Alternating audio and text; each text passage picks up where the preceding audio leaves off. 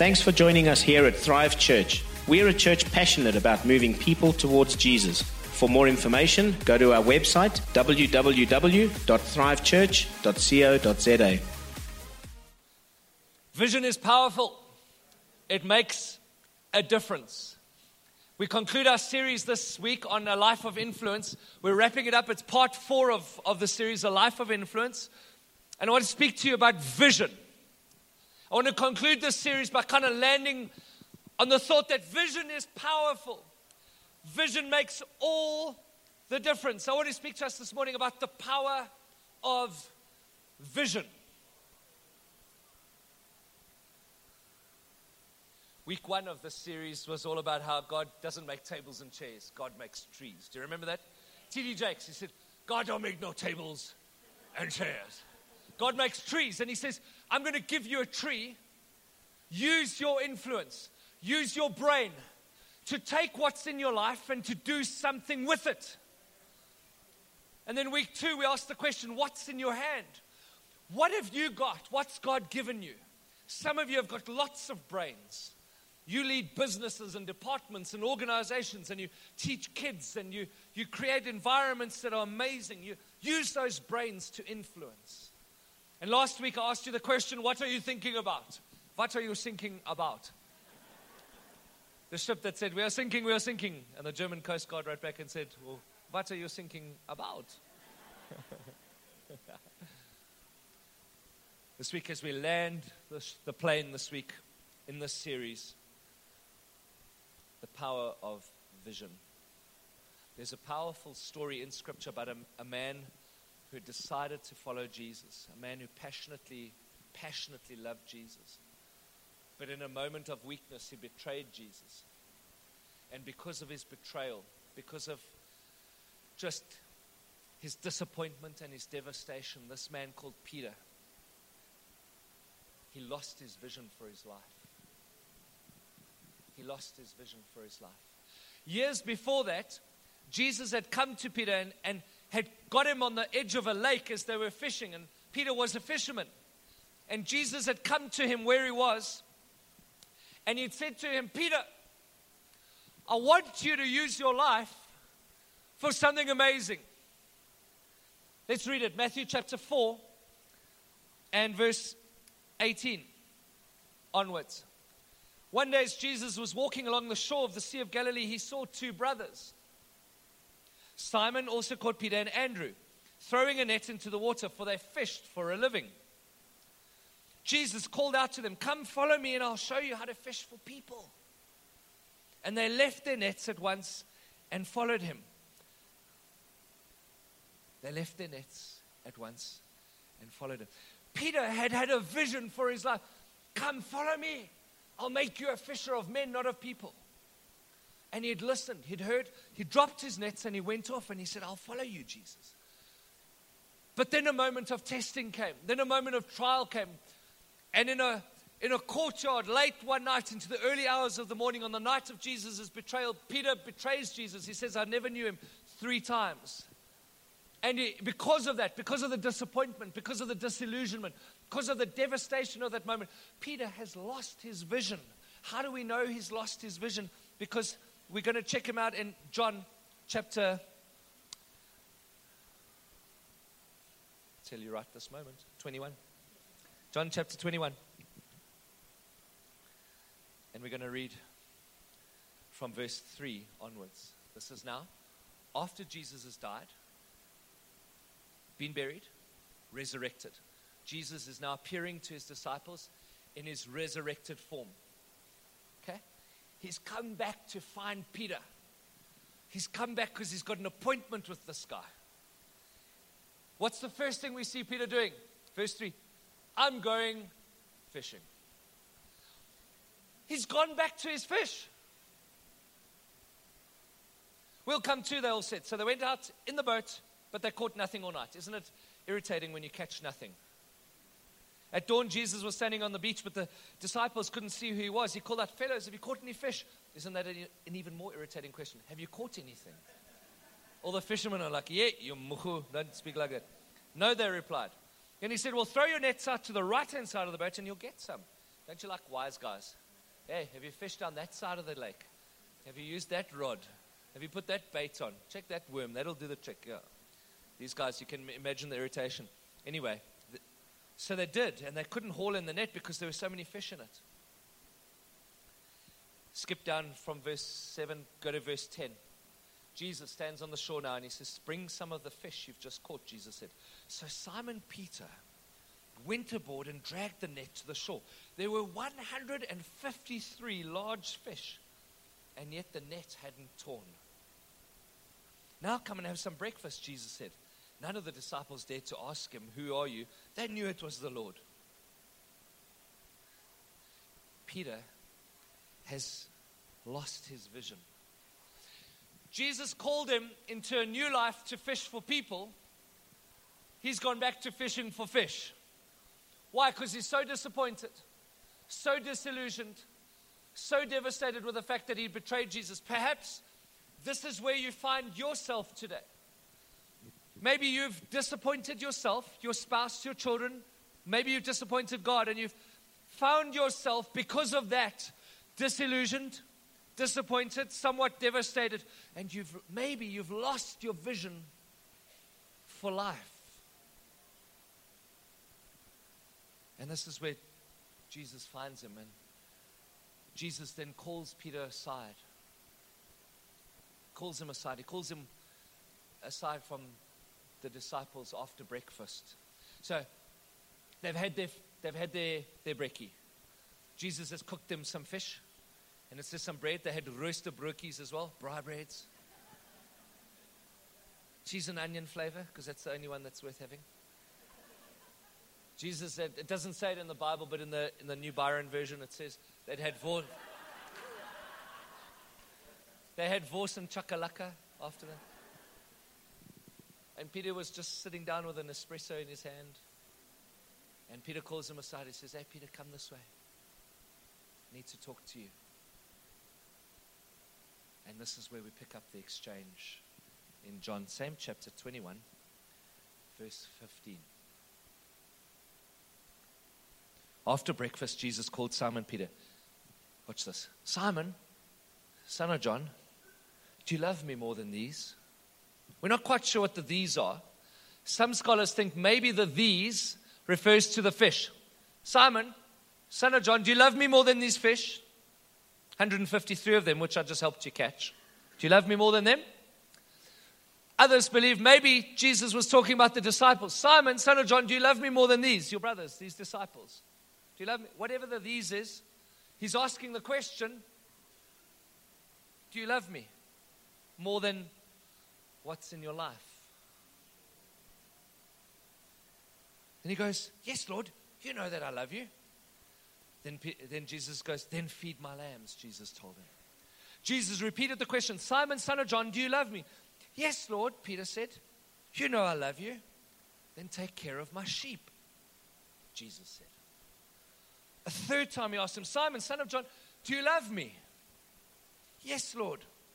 Uh, sorry, um, Peter was hurt that Jesus asked the question a third time. He said, Lord, you know everything. You know that I love you. Sort of like the husband. He gets asked by his wife, Hey, do you love me? And he says, Yeah, of course, man. I told you on the wedding day. For changes, I'll update you. Don't do that, Kulu. Okay. Amy will give you a clap. Says, Then feed my sheep. Says that he gives him his vision back. And then he says, Now let me tell you what it's going to cost you. I tell you the truth, when you were young, you were able to do as you liked. You dressed yourself and you went wherever you wanted to go. But when you're old, you'll stretch out your hands and others will dress you and take you where you didn't want to go. Jesus said this to let him know by what type of death he would glorify God.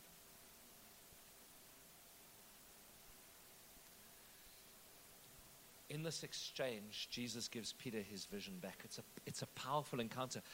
That encounter, that, that dose of fresh vision from Jesus to Peter, it got Peter back into the game. And he went on, Peter went on to lead the early church, guys, into explosive growth. He went on to preach the first Christian sermon, preached at Pentecost. 3,000 people came to know Jesus that day. Eventually, he died for his faith. He was so in love with Jesus. He was so determined to live like Jesus was. He was so in love with his Lord that when they decided to crucify him, Peter, he said, I'm not even worthy to die like Jesus. If you're going to crucify me, crucify me upside down so that I don't die like he did. I'm not worthy to die like that. It got him back in the game. What was it? It was a fresh dose of vision that Jesus gave Peter. I want to say it again to you this morning. Vision is powerful. Vision is the fuel. Vision is the fuel of influence. Vision is the fuel of influence. A couple things about this vision.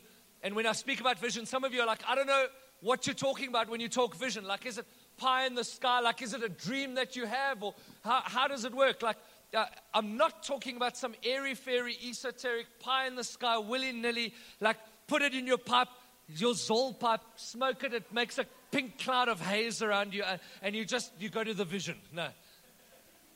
I'm not talking about an airy fairy, I'm talking about a concrete word from Jesus. I'm talking about a deep impression in your soul. I'm talking about a picture that he gives you of how it is that you and I are called to influence our world. We don't have to change the world, we just have to change our world. You don't have to solve the world's problems, just solve your world's problems. Are you with me? Couple things about this vision to help put flesh to this. If you if you're a, a kind of a practical kind of person and you what does this look like? Here's a couple things about this vision that Peter gave, uh, that Jesus gave vision that you, uh, Peter that you need to know about. Number one, vision begins with friendship with Jesus. So here Peter calls him aside and says, Hey, I want to talk to you. The first question he asks Peter is, Peter, do you love me? I find that remarkable. If I'd been betrayed, don't know about you guys, but if I'd just been betrayed, and now it's my first one on one that I get to kind of have sit down with the person who betrayed me. Don't know about you, but my question would not be, Do you love me? My question is, Yay, why did you do it? Are you with me? Anybody else? Like, why did you do it, dude? But notice that Jesus, when he comes back to rescue Peter, notice, and this is what he does with each one of us, he doesn't ask us sin management questions. He doesn't go, Peter, why did you do it? He doesn't go, why did you do that on Friday night? Why did you act like such a chop like that? Why, why, did, why do you support the Sharks? He doesn't ask questions like, like that. Because Jesus is not into sin management. Jesus never came to manage our sin, He came to make us new. Jesus didn't come to fix our hearts, He came to give us new hearts. Are you with me? Jesus is not into managing your sin. He doesn't actually care about why you do what you do. He just knows that you do, and He knows that He needs to rescue you, and He knows that He needs to ask you a question to your heart. And the central question, the question that He needs to ask you, the question that stops our sin in the tracks is Do you love me? Do you love me? Jesus gives visions to His friends, not His acquaintances. That's why I asked Peter, Hey, are you my friend? You, do you love me? Do you love me? Because I can't give you, I can't, I can't, I can't re-envision you unless I know that you love me. Because I can, I can cast you the white hot vision, but if you don't love me, you're never going to execute that vision. We've got to ask ourselves the same question: Do we love him? Jesus always puts friendship before function because he's kind and he's gracious. If you've ever been in a church where all they do is sin management, you're not in a gospel centered church. If you grew up in a tradition where you were made to feel guilty for your sin, I want to tell you that's not Jesus. That's man making you feel. Jesus is not into guilt, he's into restoration, he's into healing, he's into redemption, he's into new starts, he's into. Are you with me? And so he asks, Are you my friend? Do you love me? Because that's the question. Not where were you on Friday night, why you did what you did on Friday night. He doesn't care. He wants to know, Do you love me? Peter, there is a life ahead of you despite your betrayal. Number two, vision is vertical, it flows down, if you like. It comes from him to us. Jesus gives the vision, we respond to it. There was a great book written by Henry and Richard Blackaby called Experiencing God. I highly recommend the book. If you're ever wanting to understand how to get on board with God's agenda in the world, it asks and, and positions the question fundamentally differently to what our society does today. Our society, we have a whole generation of people saying, Hey, God, I'm really skilled and really good at, would you use me in that area? And, and that's not the way biblical vision works. In fact, Moses couldn't speak, yet God asked him to liberate Egypt, uh, Israel from Egypt.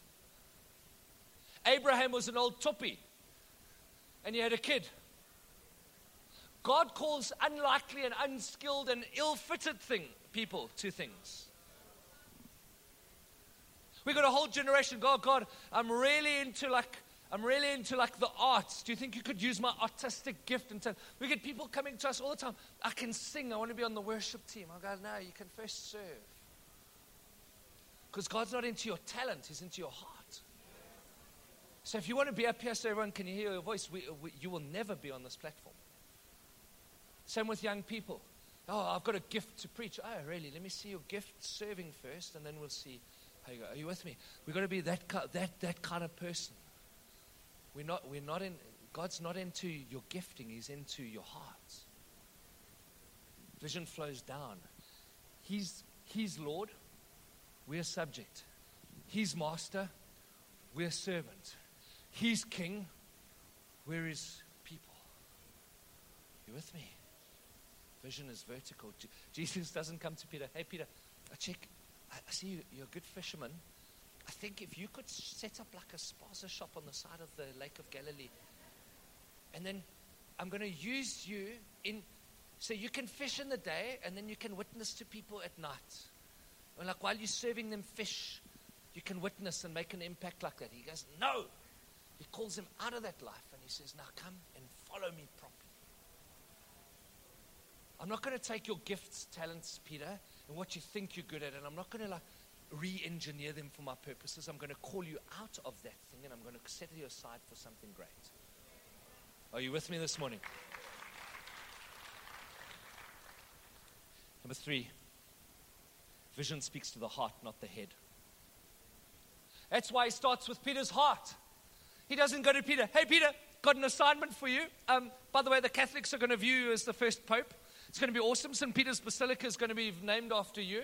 And uh, you're going to preach at Pentecost, and there's going to be awesome stuff going on there. And then you're going to have a, a, this cool experience uh, with a sheet that comes down out of heaven where you're going to have like a dream about hooved animals and, and how you can eat anything. And, and then I'm going to send you to the Gentiles. And he, God, God doesn't do that. Jesus starts with his heart. In my experience, God very rarely, when he gives us something in our lives to do, God very rarely gives us the next step or the next sequence or the next specific. He, hardly ever does it. Guys are like, oh, I want God's vision for my life. I want to know what I must do next. God hardly ever gives that. Instead of asking what you must do next, ask how you must know Him next. Are you with me? How must you know Him? He starts, he starts with the heart, and then He moves to the hands and the, and the head. He starts with a question to the heart Do you love my sheep? Do you, do you love me? Do, will you feed my sheep? Vision is vertical, vision speaks to the heart and then to the head, and vision becomes a verb. Jesus starts with a question to Peter's heart, and once he settles that question, he says, Now I can ask you, would you employ your hands? Feed my sheep. Do you love me? If you do, then you'll do. You don't do and then try and love Jesus. He says, Do you love me, Peter? If you do, then you'll feed my sheep.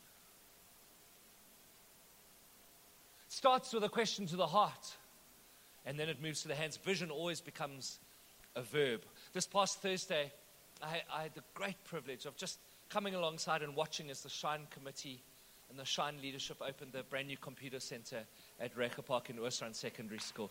Isn't it? That's what it looks like. Isn't that awesome? How awesome is that? Grade 10s, 11s, and 12s can go there, get online tutoring. They don't have to wait for the tutoring sessions. They can get online tutoring they chatted to the head boy of the school on Thursday. He wants to do aeronautics. He's like, You don't understand what computer access does for me, internet access does for me. He's like, I've been waiting for an email from UJ. I check him there two minutes later. He's opened up his Gmail account and he's busy reading through the email from the school. He's got the best rest of the application form open and he's busy working through it. It's a game changer. I think internet access is fast going to become almost like a human right because you can't move forward in life unless you've got internet access. Isn't that cool though? Vision's a verb. Vision means you open computer centers. February 2019. The next verb in Shine's vision is a literacy center for grade twos. Do you know that the majority of our, of our grade twos, as they progress to grade four, by grade four, church, listen to me this morning, they can't read and write for meaning. Grade two is the perfect time to intervene in that. So, Shine's starting a literacy program. It's kicking off early next year where you get an opportunity for one and a half hours of your week to come in and to help grade twos learn to read and write. I mentioned a couple of weeks back that it was only uh, ladies who could help with this. That was incorrect. We've clarified that with the people who developed this program. Men and women can do it. So you can get involved. Uh, it's just obviously background checks and all of that sort of stuff because you're dealing with small small kids. So, like a lot of the people in the front row here would be disqualified. Very dodgy, a lot of them. But men, men and women. Why am, I, why am I telling you about this now? I'm telling you about this now because in a couple weeks' time, mid November, there's going to be a gathering of people that are interested in helping. And we want to, we want to start helping you understand uh, this beautiful program. So if you're interested and you want vision to become a verb in your life, here's where the rubber meets the road. Here's where you get to actually live out the sermon on a Sunday. Don't leave today without putting your name down at the info desk and say, I want to get involved with that. Because then we'll contact you, get you connected in, and there, there won't be anything to do before next year, but just there'll be a gathering first uh, couple weeks in November where we just want to help you understand how this is all going to look. Yes? Because vision is a verb. Vision is a verb. If you get hold of that, it changes the game. Vision is a verb. And just a couple, in fact, next week, vision can become a verb, will become a verb for every single one of us. Because we get an opportunity to sow and invest into an offering. It's a verb.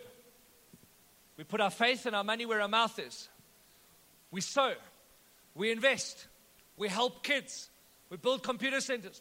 We send missionaries. We, all of that offering that's coming in, kids' church in Mozambique.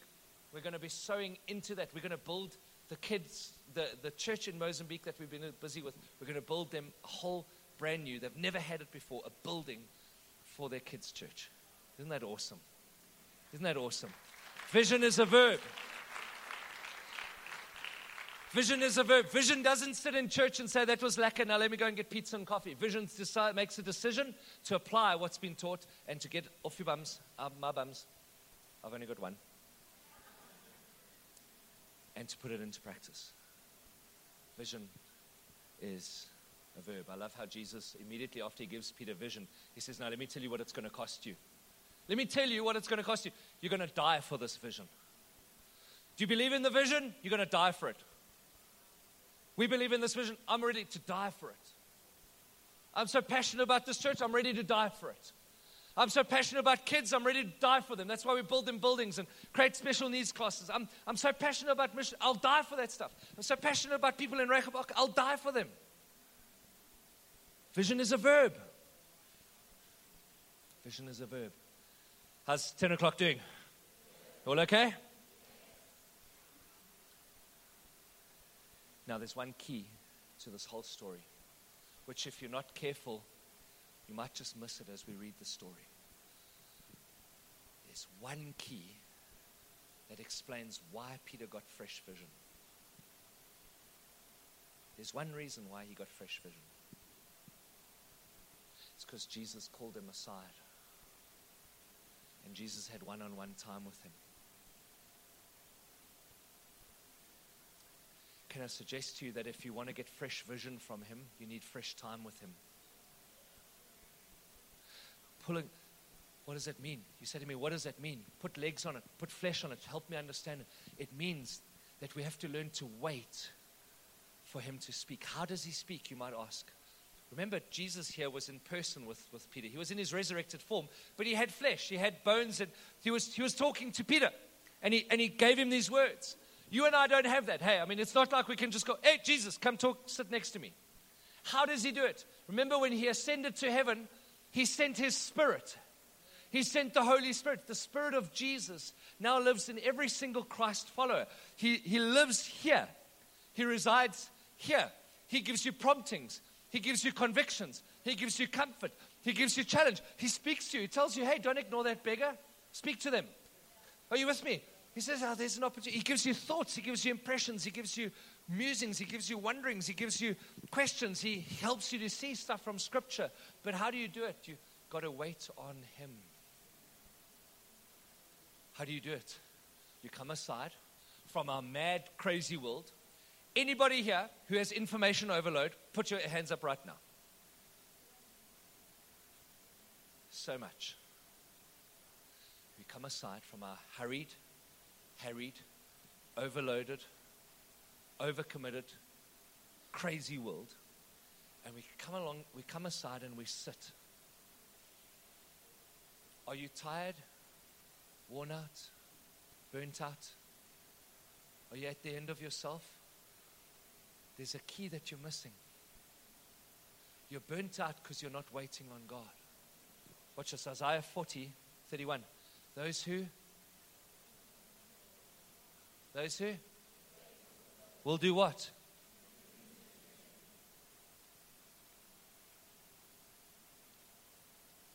Those who wait on the Lord. Scripture encourages us to wait three ways. Did you know that waiting is active and not passive? Who the, who the sort of get going kind of alpha type personalities? Who the, who the guys who hate waiting? Like, if there's a queue, you'll, you'll miss it. If, if there's a, a chance to get a shorter queue at the robot, that's you. If you go to Home Affairs and see the queue and turn around and walk out, this, is, this, this can be hard, but I'm going to help you this morning because waiting is not passive. Waiting is not like you're in the Home Affairs queue and you're at the mercy of some bureaucratic civil servant who may or may not like you. Waiting is, waiting is active. Three ways Scripture teaches us to wait. Firstly, Scripture encourages us to wait quietly. Watch it in Psalm 62, verse 1. I wait quietly before God, for my victory comes from Him. I feel like I need to say to somebody this morning, I'm not sure who it is, but I want to say to you that your victory will come when your waiting starts to happen. Some of you are, are, desperate for some victory in an area of your life. Some, there's an area that you haven't been able to break through, and I just feel like this is for you. That if you would start to wait on Him, your victory is wrapped up in your waiting. Secondly, we're taught in Scripture to wait, wait not only quietly, we're taught to wait patiently. Psalm 37, verse 7 tells us that we are to be still in the presence of the Lord and wait patiently for Him to act. Can I say to all the A type personalities, all the drivers, all the hard charging ones, all the guys who are into building stuff and doing stuff and making stuff happen, if that's you this morning, can I say something into your spirit this morning? You will never waste your time when you're waiting on God. Waiting on God is never a waste of time. It feels so hard, hey? Sometimes I wait there, I'm like, Jesus, like, this is a waste of time. I've got a to do list. Can you get on with it, please? You're never wasting your time when you're waiting on Him. All okay this morning? Number three, we're taught to wait expectantly. Psalm 130, verse 5 tells us, This is why I wait upon you expecting your breakthrough. Check it out. This is why I wait upon you, expecting your breakthrough. That helps me because I realize that waiting's not a passive thing. Waiting's not like, oh, I'm just waiting and waiting and waiting and waiting and waiting. It's a, you know, waiting's not like a like a hope game. Waiting's like a, I can wait patiently. God, I'm going to be patient. I'm going to discipline myself to be patient. I'm going to wait quietly. I'm going to filter out all the noise. I'm going to take my phone and I'm going to put it on one side and I'm going to make notes. Remember paper, guys? Do you remember that thing? Remember like paper and pens? Anyone still got a pen?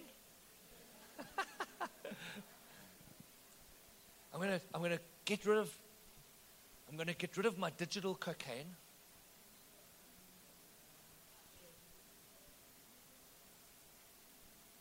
Oh, that's a whole nother message. I mustn't go there. yes, like uh, I want to go there. No, I mustn't. Okay. I'm going to get rid of that. And I'm going to wait. And I'm going to wait expectantly. God brings an expectation in our lives when we wait. On Tuesday night, uh, Pastor Ken and I had the privilege of having dinner with um, an incredible lady in our Edenvale campus. This lady was the CEO of the hospice group up until recently. She still volunteers there two days a week because she's so influential and so incredible that they can't make decisions without her. And uh, she told me a story of how Mother Teresa came to visit the hospice group um, a number of years before she died. Mother Teresa died in 1997. Mother Teresa died, did you know this? Just a few days after uh, Princess Diana. Just the way she would have wanted it. Because the whole world was going mull and nuts about Princess Di dying, and quietly Mother Teresa just slipped away. Just the way she would have wanted it. No fanfare, no drama, no gedoente. Just Anyway, Mother Teresa, a few years before she died, she came to visit hospice. Because when Mother Teresa comes to a country, she wants to be with the broken and the dying and the lonely. She doesn't want to be with the president. So she says, May I come and visit your hospice group? They're like, Yeah, for sure. So Mother Teresa came one day and she got out of the car and she, uh, she had a very particular posture about how she would walk, very, um, very humble, very, very understated. She would, you know, four foot whatever, like small.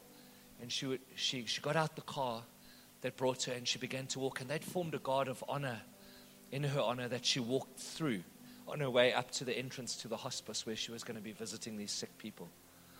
And as she walked past each person, it was like a ripple effect, it was like a wave. Every single person in the guard of honor just began to break down and weep with the presence of God that was so strong upon her life.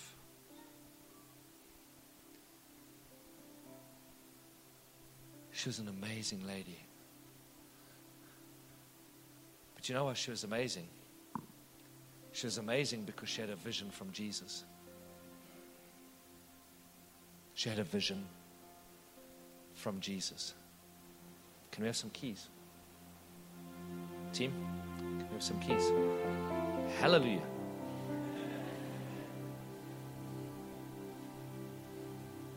She had a vision from Him a vision from him.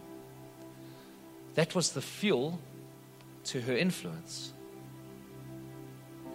You know, her, her vision came to her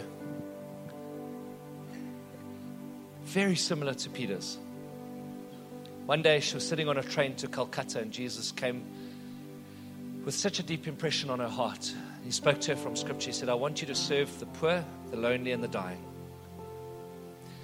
And for years, she cried out to Jesus as, as things got tough and as she battled and it was, became hard. She said, Jesus, give me something else. And he only ever gave her that one thing to do.